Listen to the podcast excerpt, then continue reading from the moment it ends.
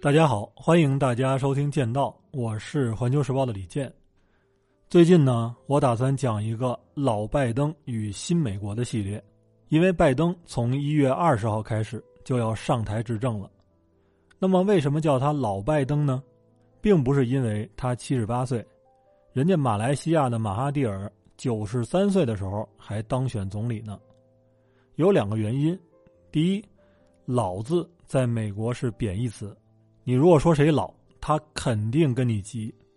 在去年大选期间，就有一位记者不怀好意的问拜登：“说我今年六十五岁，经常感觉吧头晕、眼花、手发抖，还一阵一阵的犯糊涂。你呢，比我还大个十几岁，你有没有这种感觉呀？你觉得你能够领导美国吗？”听了这个问题以后，拜登是气得要死，所以他在上台演讲的时候。特别喜欢小跑几步，宣布胜选的那次也是这样。但是呢，“老”字在中国是褒义词，是尊称。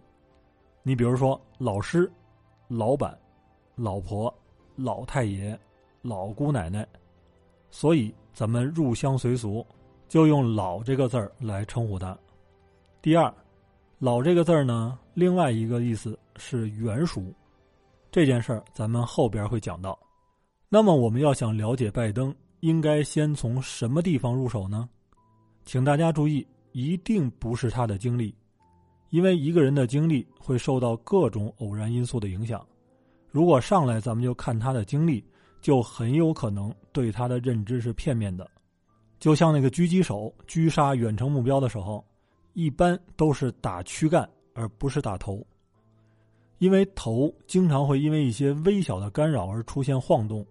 躯干就不会，而远程的狙击步枪用的基本都是大口径的子弹，所以打躯干也能够做到一击毙命。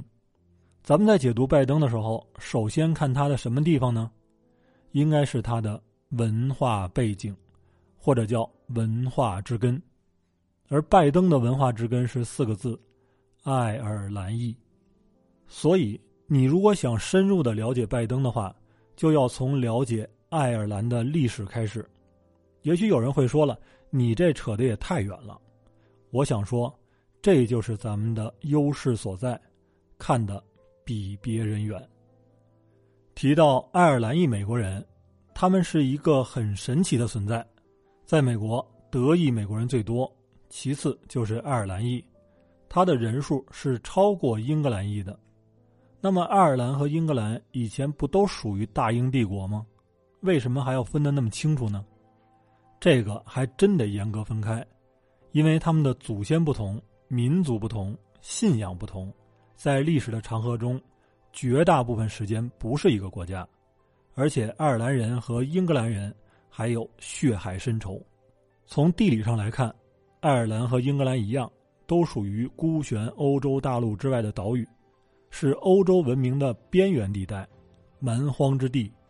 在历史上呢，爱尔兰可谓苦难深重，经常是外部入侵、内部争斗、灾荒不断、民不聊生。那么，在英格兰人的统治下，十八世纪，爱尔兰的天主教徒在自己的祖国，居然连一些基本的权利都没有。你比如说，不能够当教师、律师、政府官员，不许参加选举，不许携带火器，做生意倒是可以，但是学徒不能超过两个。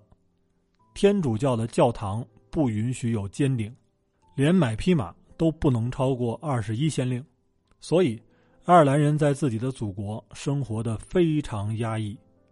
一八零一年，大不列颠和爱尔兰联合王国成立，爱尔兰成为了英国的一部分。后来成为英国首相的本杰明就曾经这样描述过爱尔兰：拥有饥饿的人口，缺乏精英，爱尔兰教会同英国教会。格格不入。除此以外，还有世界上最软弱无能的行政机关。一八四一年的人口统计显示，爱尔兰人口刚好超过八百万，其中的三分之二依靠农业来生存，他们为地主工作，以换取一块能够让家人填饱肚子的土地。因为爱尔兰人是信奉天主教的，不允许堕胎，所以他的人口增长很快。再加上爱尔兰人认为多子多福，据说后来移民美国的爱尔兰人生孩子都是十个起步。当然，这种说法有点夸张，但是绝对属于高产民族。在这种情况下，爱尔兰农民在本土主要种植产量很高的土豆，以此来维持生计。但是到了1844年的九月，一种土豆瘟疫开始向爱尔兰袭来。1845年的年底，爱尔兰的土豆的损失高达三分之一，第二年减产四分之三。一场空前的大饥荒就像乌云一样笼罩了整个爱尔兰，但是对于这场危机，英国政府显得并不着急，因为英格兰人打心眼里就看不起爱尔兰人。那个时候的英国从美洲买了十万英镑的印第安玉米和麦片这些东西可不是救济粮，而是按照一便士一磅进行销售。但是那些饥饿的爱尔兰人根本就买不起这些粮食，你说英国人不救，其他爱心人士进行救助总可以吧？那也不行。一八四五年，奥斯曼土耳其帝国的苏丹宣布，将给予爱尔兰农民一万英镑的援助，但是英国的维多利亚女王却要求对方只给一千英镑，因为女王自己只给灾区捐了两千英镑。而一些装载着粮食驶向爱尔兰的救援船，甚至遭到了英国政府的阻拦。就在数不清的爱尔兰人被饿死的时候，大量的食物从爱尔兰被运往英格兰。在整个大饥荒时期，爱尔兰出口的牛犊、家畜、咸猪肉和火腿每天都在增加。这些食物在武装押运之下，从饥荒最严重的爱尔兰各地。装船运往英格兰，而那些贫穷的爱尔兰人只能够眼睁睁的看着食物被运走，因为他们没有钱去购买食物，只能等死。十九世纪的爱尔兰女诗人珍·王尔德写了一首控诉英国的诗，诗的内容是这样的：“你们播种下了什么？尸体正在等待复仇。苍白的母亲为什么哭泣？”我们的孩子比我们先昏倒，我们无法给他们面包吃。爱尔兰人的这种苦难让我想到了咱们明朝的开国皇帝朱元璋。朱元璋为什么能够从社会最底层的赤贫农民，经过艰苦卓绝的奋斗，打下大明江山呢？除了他的能力、精力和际遇以外，还有一点。那就是他眼睁睁的看着自己的侄子、哥哥、父亲和母亲饿死在自己的眼前，生活的极度残酷是他个性的底色。爱尔兰人也是这样，他们追求美国梦的极大成功，与这个民族的苦难是息息相关的。咱们再转个弯说一下拜登。在他的办公桌上一直摆着一幅精心装裱的漫画，漫画的主人公刚刚经历沉船，困在海中的礁石上，无奈的质问上苍：“为什么是我？”上帝回应说：“为什么不能是你？”这幅漫画出自报纸的系列漫画《恐怖的哈加尔》，在上世纪七十年代的时候开始连载。主人公哈加尔是一个虚构的维京勇士，而咱们的主人公拜登，他的一生可谓命运多舛。在一九七二年的一场车祸中，他的第一任妻子、十三个月大的女儿不幸去世，两个儿子身受重伤。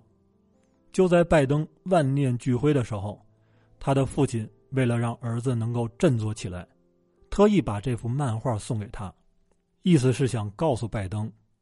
悲剧很可能随时降临到任何人的头上，这种事情根本就没有道理可讲。如果你始终没有办法从悲伤中走出来的话，就会被悲伤压垮。所以在遭受挫折的时候，拜登就会看这幅漫画。后来，他的长子博拜登因为脑癌去世，他更加体会到了这幅漫画的深意。从这件事儿，大家也许就能明白。拜登为什么能够在经历了丧妻、丧女、丧子的人生剧痛之后，在宦海沉浮几十年以后，仍然屹立不倒呢？原因之一是，他的血管里流淌着爱尔兰人的血液。那么，爱尔兰大饥荒的结果是什么呢？其中一个结果就是大移民。在大饥荒期间，由于土地的产量减少，地主有计划的开始大规模的驱逐佃农。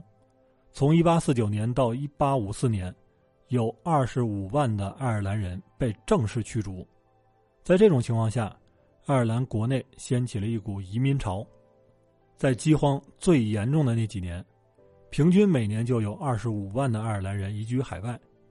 移民主要流向美国、加拿大和澳大利亚。但是移民之路也是九死一生。